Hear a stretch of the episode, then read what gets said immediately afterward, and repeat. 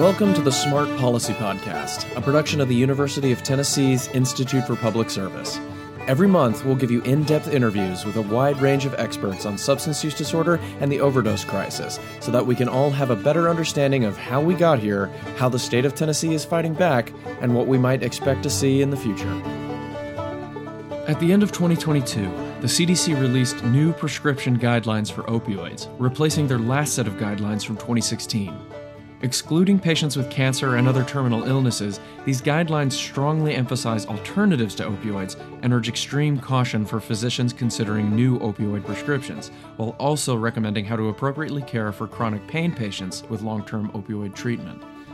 Notably, however, is how the new guidelines answer the failures of the 2016 ones.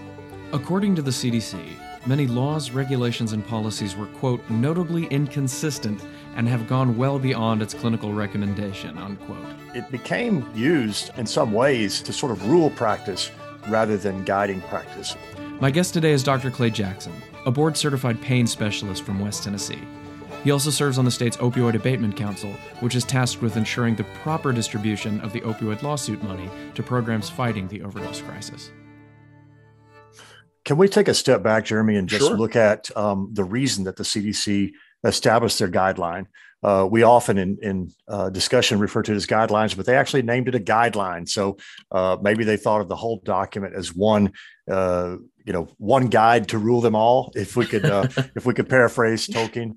Um, and and uh, you know, obviously, I'm being facetious there, but uh, that humor may uh, give us an insight into what actually happened.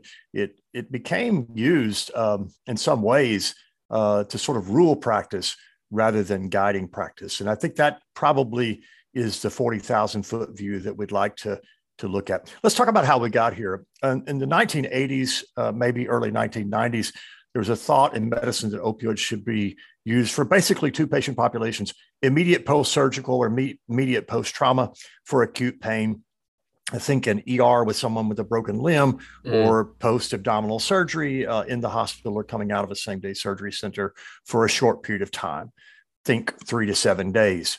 And then there was also this population of patients uh, that I'm very familiar with through my work in palliative care and hospice. I, I was a hospice medical director for uh, about a decade and a half. So many patients who are very near the end of life with pain relative to metastatic cancer or end stage uh, COPD or emphysema, end stage liver disease. These types of patients might be suffering pain and would require strong pain medication and think opioids in that space for relief. And until the 80s and 90s, it's kind of okay, that's that's who needs this, this medication. Then uh, in the late 90s or early aughts, there was the idea that chronic non malignant pain sufferers, osteoarthritis, rheumatoid arthritis, perhaps fibromyalgia, chronic low back pain uh, patients might benefit from low dose, sustained release opioids. Now, as you're probably very well aware, and many of our listeners and colleagues today, this was not by accident associated with some pharmacologic advances in the uh, pain management profession and industry of long acting opioids, which were used. And, but these drugs, when they became sort of loosed on the non malignant pain population or the non end of life population, uh, skyrocketed in sales, popularity, and use by uh, physicians and others in the primary care setting.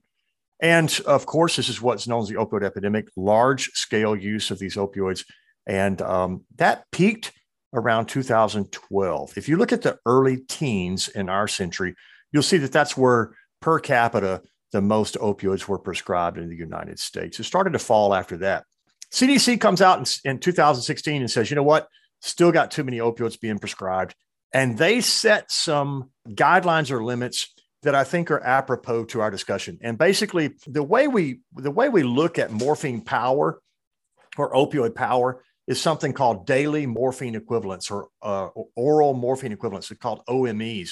And so this is kind of like uh, if, if you're familiar with these medications, Percocet may have one power, morphine may have one power, Dilaudid may have one power. And so this is a way of just sort of equalizing or standardizing the opioid power. And they said, you know what? 50 morphine equivalents is, is, is pretty much a yellow light, and 90 morphine equivalents is, is a red light. Now, these were based on they were based on data that above these levels, you start to see some overdose risk go up. And so I, I do not criticize the, the CDC for in 2016 for setting those elements of concern. Uh, now, incidentally, in Tennessee, we set those levels of concern higher. We set the sort of yellow light at 90 and the red light at 120. So we were a little more generous in opioids, recognizing that there were many patients that were on high levels of opioids in their in their, their current care. And the CDC set these sort of uh, stop points and, and caution points at terms of how much you should prescribe for a patient. But the very first line of the CDC guidelines said it was for primary care clinicians, not subspecialists, and it was to exempt cancer pain and hospice and palliative patients. The same three exemptions that we had in Tennessee. I will tell you, Jeremy, that unfortunately from 2016 up until the new guideline just dropped in 2022, in that six year period, I don't think many people at all took the CDC first sentence seriously that this mm. is for mm. primary care people treating chronic non malignant pain. This guideline, and, and, and, permit me, I'm just going to be very free with my opinion here. And this is Please. my opinion. This guideline became weaponized by third party payers and to some extent by state and federal regulatory agencies to say, hey, if you are prescribing above 50 or 90 in, in your practice, th- then you're not doing good practice. Insurance companies refuse to pay for medications without a prior approval uh, if they're above those limits, even if a patient had been stable for many years. I have to tell you, I do not believe that was the intent of the CDC at the time. Regardless of how you feel about the COVID 19 pandemic and the CDC and the politicization of, of government entities, at that time, I believe that the CDC had good intentions. I will tell you that there are many of us in the, the pain management care space. We had uh, some grave concerns that, that the CDC might be overstepping here with a, a draconian guideline that might set arbitrary limits on patient care. Subsequently, um, I think that's been shown to be true. What's happened, Jeremy, is that uh, uh since 2012, prescriptions have decreased a- across the board in America on the order of, of you know 30 40% depends on which study which patient population you look at. Actually i think that's a good thing. I think we were prescribing too many opioids. And when i say we i just mean the medical community in the united states. I think there were patients who were getting not only too many patients getting opioids but patients getting it too long and for too much. So i think there was a correction in order. What my concern is is that i think the guideline as i said was was utilized inappropriately by third party payers and people who were not doing direct patient care to just across the board deny care, saying this is above this number. What the CDC has done, and, and listen, I, am critical of the 2016 guideline and, and particularly how, how it was formed and then how it was used. I'm not critical of the intent, but I will tell you that I applaud the CDC. I am a huge fan that they came back and revised their guideline and said, guys, uh, we need to do more individualized patient care. The new CDC guideline is basically a 100 page document that says individualized care, individualized care, individualized care, individualized care. It says over and over and over and over, here are, the, here are these, these principles that you need to incorporate in care, but you need to be very concerned that you don't just say, you know, what's one size fits all. And that, you know, above, you know, at 50, you're okay. And at 51, you're not in terms of opioid equivalents. And I think that's exactly the right approach. And so um, I, I'm very encouraged that the CDC has taken a step uh, in the last three years, and again, not to be political, but we've all heard follow the science, follow the science, follow the science. Well, I will tell you, as as a, an aspiring member of the scientific community, one of the hallmarks of scientists uh, uh, uh, uh of scientists is is being able to say, "I was wrong, we mm. were wrong," or "Hey, we were mostly right, but here's a few things we need to improve on." Science, by definition, is an incremental approach to attempting to understand truth and recognizing that as humans, particularly in, in controversial topics, we don't have a complete grasp on that at any, at any one time. If someone is telling you, we know the truth, this is the truth, it's incontrovertible, I would say you're probably not dealing with science as much as you're dealing with scientism, which is actually the religious or political worship of the concept of the Enlightenment that humans can understand anything at all times just given enough power and enough data. Um, I disagree with that philosophically. I disagree with it existentially.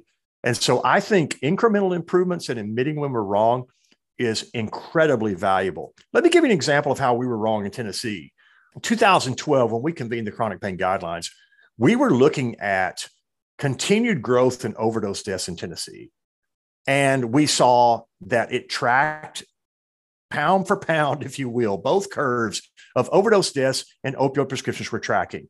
Now, your entry level high school statistics teacher will tell you correlation is not causality. Just because two things track together doesn't mean they're causing each other. There are many confounding factors. We all knew that sitting around the room, but just practically, we thought if we lower prescriptions, we will lower overdose deaths. It may take a few years, but we'll sort of, I'm using air quotes here for those of you who are listening, flush out the system of high opioid prescriptions, and we'll see opioid deaths come down. Jeremy, uh, in all sincerity and with a deep and abiding sadness, I have to report to you that we were absolutely wrong. We weren't wrong to lower prescriptions. And I will tell you that we uh, um, wanted to do it judiciously. We our goal was to have high single digit or low double digit reductions in opioid prescriptions year upon year, eight to twelve percent. You know, and, and and I'm using those as example numbers. We didn't set it as a hard goal, but you know, so why didn't you want a hundred percent reduction in one year or fifty percent reduction? Because we didn't want to leave patients hanging. If they had been on four Percocets a day, and you say that's it, that's all, you get no more. We didn't want patients to be opioid refugees, right. roaming around the state looking for someone to treat them, or worse, going to um, take illicit substances because they were seeking to avoid withdrawal. Of course, this is exactly what happened. We did see a lot of that, Jeremy, unfortunately. And what no one on our committee could have anticipated is that there would be an exponential growth in the use of illicit substances in the United States. Heroin came back with a vengeance. We think of it as a 20th century drug, but it made a 20th, 21st century comeback uh, through established channels of uh, international cartels. And then uh, that, that's about uh, in you know 2013 14 we started to see those deaths rise with heroin. And then in 2016 17 or so we see the fentanyl epidemic explode. Mm. now this is not the fentanyl patches or the iv fentanyl that are used. Uh, fentanyl patches are used for chronic pain. Uh, this fda approved product very safe when used as directed iv fentanyl very safe in the hospital setting when used uh, mostly by anesthesia staff sometimes by er staff. But you know this illicit fentanyl that we see, these were chemically altered compounds that mostly originated out of China, many times by legal pharmaceutical companies above ground, you know, brick and mortar, glass and steel buildings that were constructing these molecules and they change a nitrogen here, they change a CO2 atom there, and just make it slightly different from a, a drug that was on patent. And many of these fentanyl analogs, as we call them, were much, much more powerful. Fentanyl itself is about mm. 100 times more powerful than morphine. So it's already a, a, quite a powerful compound. Now we see these fentanyl analogs, which are sometimes used in veterinary medicine. You know, think elephants and rhinos, you know, extremely powerful medications. Um, and, and, to call the medications is, is charitable. These are, these are actually, they're just, they're drugs. And um, it, it really overwhelmed our interdiction system. China was willing. Uh, uh some of the some of the, the the players here in China were willing to ship it to your door through the dark web, and a, a brick-sized amount of this altered fentanyl could be enough to sell illicit substances to an entire block of people for six months. Uh, it was um, incredibly difficult for our law enforcement officials to prevent this material from coming in in, in usable quantities, uh, just because of the size factor you know if you're if you're if you're trafficking cocaine there's a physical problem there's a space problem. You can take a small amount of fentanyl and and, and hide it in a vehicle crossing the border. And um, you know again it, it, incredibly profitable for these illicit manufacturers incredibly profitable for illicit traffickers uh, incredibly addictive medication uh, or, or, or substances for those who have substance use disorder and lethal because a tiny amount can kill a person. When you when you clean out a, an area where there's a fentanyl press where they're making fake pills, um, it requires hazmat. Uh, it takes sixty to seventy thousand dollars to do a cleanup job because a few grains of this fentanyl can kill you. So, in the old days, you know, there's experimentation with drugs. People people use, you know, it, it's common in high school and college for people to experiment. Uh, I, am not here to justify or, or argue for or against legalization of marijuana, et cetera, but certainly marijuana use uh, has has become pop, even more popular than it used to be. There are those who experiment with drugs. And in the old days, you know, if you take one of somebody else's Percocet, that's dangerous. It's illegal. But, you know, the level of danger with fentanyl is so much higher because you don't know what you're getting.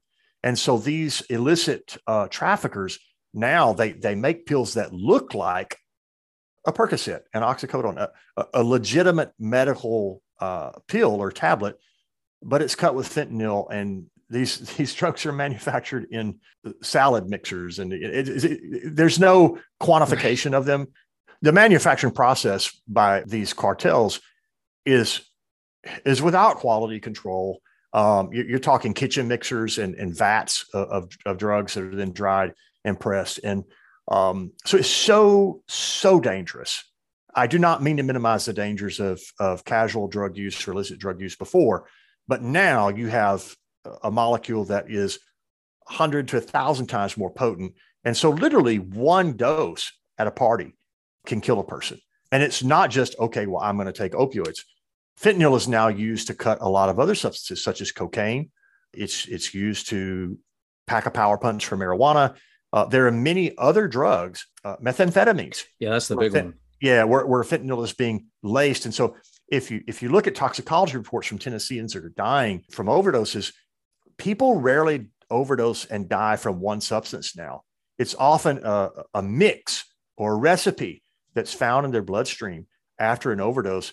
Uh, and they may have only taken one pill or one tablet or a handful out of one bowl at, at, a party or something, but it had a lot of different substances in it because what they were sold is not what they thought they were getting. And so harm reduction becomes important. But you know what? I actually think, Jeremy, we're going to go back to the 80s. I think we're going to wheel out Nancy Reagan's uh, campaign again and just say no. Abstinence education is going to be important for youth because whereas in, in 1980, if someone took a drug, yes, they're headed down a dangerous path but they probably live to choose that path or not choose that path. 2022, you're a high school senior and you decide after the prom that you're going to take, you know, something out of the so-called Skittles bowl, you know, with the different colored pills that everybody's contributed. You may die that night. So yeah. it's a real, it's a real paradox because the the politicization politicization of these topics has trended more toward individual freedom and less toward societal control. And yet pharmacologically, the risk of that freedom are much, much higher, uh, unless you're buying obviously from a, a legalized dispensary or a, uh, yeah, you know a, a, some type of, of regulated program. The necessity of regulation is definitely a, a big part of this. That's one of the reasons why I'm um, worried about the lack of regulation in the Delta 8 market because with these aerosol uh, vape pens, where uh, seeing a lot of heavy metals, silicon, things like that showing up in it. I mean, who, it's for all intents and purposes, it's plausible that, that delta, um, that excuse me, that fentanyl could be found in some of these as well. Oh uh, yes, I, oh yes. When when we're talking about um, synthetic cannabinoids or, or so-called you know marijuana-like products that hit the mm. THC receptor in the body or the CBD receptor in the body, the what we call the endocannabinoid system. You know, you have plant products that are basically put out and dried and then manufacturers may spray stuff over them to yeah. give it an extra kick. And that spray might include fentanyl. So again if if if there's not regulation of these products i mean it can i just say it this way? If you're buying something from a gas station and putting it in your body as a, a so-called medicinal product buyer beware. You know a, a lot of these a lot of these products are um, you know they're they're technically legal because one molecule's been changed but you just don't have an idea of what's in it. And so, um, you know, our old friend the FDA may turn out to be may turn out to be a safe harbor. That you know, if you're taking something that's FDA regulated, at least you know what's in it. And, and again, we there's controversy about how drugs get approved and how they don't get approved, and biases and potential conflicts of interest. But at least there's some idea of what you're taking. True, uh, but unfortunately, we also have to uh, deal with the reality that the FDA was a contributor to prescription misuse uh, with the expedited approval of produced products. Well, I think I think that's one way to look at it. um, I, I, think that the FDA saw an unmet need. Now mm-hmm. we can talk about biases and et cetera. And again, this gets to what were the intentions and then what was the outcome. I think, you know, I I don't necessarily fault the FDA for approval. I think that the data that was brought to the FDA was was highly selective. I think the company and, and multiple companies didn't take seriously some of the outcomes that they were seeing. The sales tactics after the drug was on the market, we have to take a hard look at where people were were potentially minimizing the adverse events and they were accentuating the positive uh, events. And then ultimately, you know, you also have to look at prescribers. You know, we we as prescribers, just because something's approved doesn't mean it's for every patient. And so, if we're looking to point the finger at the the opioid problem, well, uh, what about patients? Uh, what did they ask for? What were their tactics of asking for it? What about prescribers? What about you know what about manufacturers that were shipping loads of drugs into one town uh, and per capita the, the the use was very very high but people were making a profit. And so a lot of questions weren't asked. Uh, so there's, you know, there's regulatory questions to be asked. There's prescriptive questions to be asked. There's, there's patient questions to be asked. There, there's sales practice questions to be asked. I, I, think this is something that we can, we can learn from, you know, but uh, not the first time this has happened in America. Uh, remember that cocaine and, and morphine were being sold over the counter uh, in mm. the late late late 1800s and early 1900s. And heroin and cough syrup, yeah. Yes, heroin was in cough syrup. Remember that the reason, the reason that a proactive FDA actually exists is because an Eastern Tennessee pharmacy company produced a cough syrup that had basically antifreeze in it. Company sold a lot of this, and a lot of children died in this country from renal failure. Uh, so that's you know that happened in the 1930s. Look it up. They also the saved us from thalidomide. There you have it. There's a lot of blame to go around. I'd like to flip that, Jeremy, and say there's a lot of learning to go around. Mm. And the more honest conversations that we have like this as society about how we approach the treatment of complex problems, the better off we'll be because it's not the last time we'll face this where something that has therapeutic potential may be abused. I, for one, don't want to see marketing at a strip mall be yeah. what the public has to rely upon. I, I, want sound scientific voices. I want public consensus. I want uh, um, you know reasoned debate to to to guide the way society approaches some of these newer products. And so you know we can spend a lot of time in the rearview mirror about the opioid epidemic, but if we're going to do that, I'm more interested in learning than I am in blame because uh, mm. meanwhile, while we're looking in the rearview mirror, there's some things that are coming up on our windshield pretty fast. And those are two of the products that I would mention ketamine and and um, the psychedelic substances that um, you know are being used across the country right now, yeah. and um, they have tremendous promise, but they also have uh, some serious concerns. So coming back to around to the 2022 guidelines, uh, like you said, individual the word individual and individualized care it appears more than two dozen times.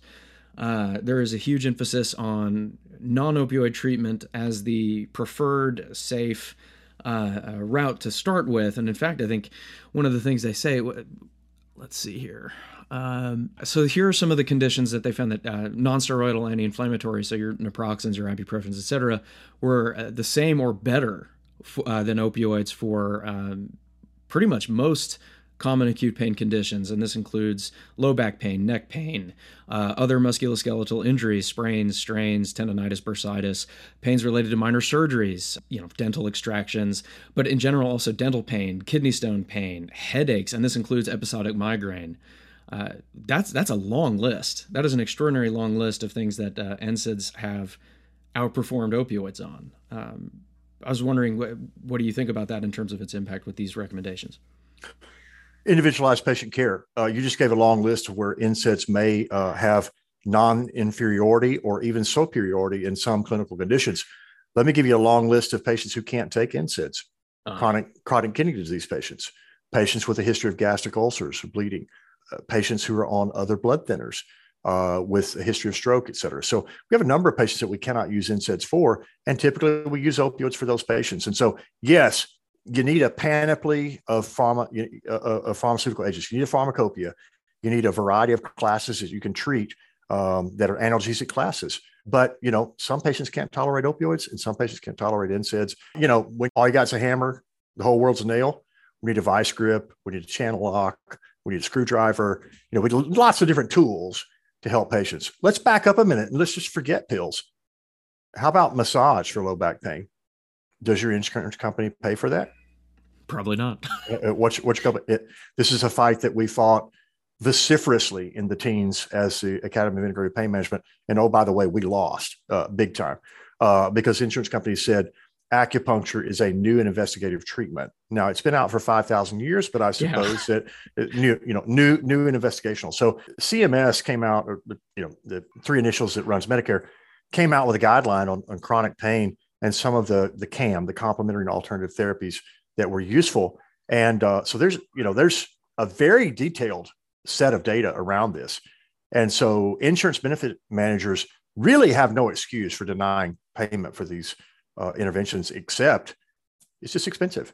Pills, once they go off patent, are dirt cheap. We can manufacture millions of pills for pennies on the dollar. A therapy where a human has to touch or intervene with another human, like massage therapy, acupuncture, surgery, et cetera, et cetera, much more expensive. And so we find that uh, there's a bias against these non pharmacologic interventions. Now, that bias is not entirely monetary. It's not entirely monetary because insurance companies will pay for a ton, a ton of epidural blocks, uh, lumbar injections, you know, so-called procedures. Now these cost thousands of dollars, whereas drugs cost, you know, hundreds of dollars, tens of dollars uh, per per month of therapy. You can get a lot of massages for what you can get one epidural block from. And people criticize the data on opioids, but let's look at the data, the long-term data on injections for low back pain. Not that great. So what we see is there's there tends to be a bias in third-party payers toward uh, pills rather than high touch uh, procedures. And then there's a bias of allopathic procedures over uh, complementary procedures. So, you know, injections and surgery over massage or acupuncture, et cetera. And hey, acupuncture doesn't work for everything. Surgery doesn't work for everything. You know, let's look at everything based on evidence. Can we just leave our biases at the door and look at whether it works? Let's do quality of life surveys. Let's do pain intensity scores. Let's do functionality scores and let's see and let's just make the comparisons. And if it turns out you need to put, you know, uh, metal studs in people's ears and uh, or, you know auricular therapy. If you need to if you need to do injections if you need to prescribe opioids if it's NSAIDs you know let's compare apples to apples oranges to oranges and let's get a fruit basket of things that work. But i think as we continue that search for better chemistry let's return to a search for for better humanity. Let's return to a search for a better understanding with people. Kafka uh, in his book the country doctor he's got a scene of a, of a parish priest who's folding his vestments in an empty church. And there's a line outside the, the country doctor's practice. And Kafka's telling line is to write prescriptions is easy, to come to an understanding with people is hard. And I think hmm. that one line encapsulates what the opioid epidemic is really all about. These are complex problems, they're chronic problems. They start before kindergarten with adverse childhood experiences, as you well know that set people up for inflammatory diseases and set them up for chronic pain and set them up for mental health issues. And lo and behold, when you take simple solutions and try to push them into spaces of complex problems, garbage in, garbage out, it doesn't work well. I think we will recover from the opioid epidemic. What the, the next challenges of medicine will look like, you know, how we'll negotiate it. You know, I can't give you those technical answers, but I will tell you if commercialism absolutely drives practice, or if regulation absolutely drives practice, we'll fail. If paternalism is all that we have, or if individual consumerism and patient autonomy is all that we have, we'll fail. But if we will take a judicious approach, recognizing that we're all limited people and none of us has all the answers, over time, I do have hope that we will correct. I will say that as Americans, we tend to do a great job of pushing the pendulum way over here and then way over there, and it it takes us a long time. But um, I'm I'm hoping for a centrist medical practice that takes seriously patient experiences, that takes seriously pharmacologic advances, and takes seriously clinician uh, uh, judgment uh, to, to push people toward a better outcome and, and lead them to a better and preferred future. For more episodes on in depth discussions on Tennessee policies related to substance use disorder by a range of local experts, please subscribe to us wherever you get podcasts and visit our website at smart.tennessee.edu. I'm Jeremy Corvillis. Thank you for listening and see you next month.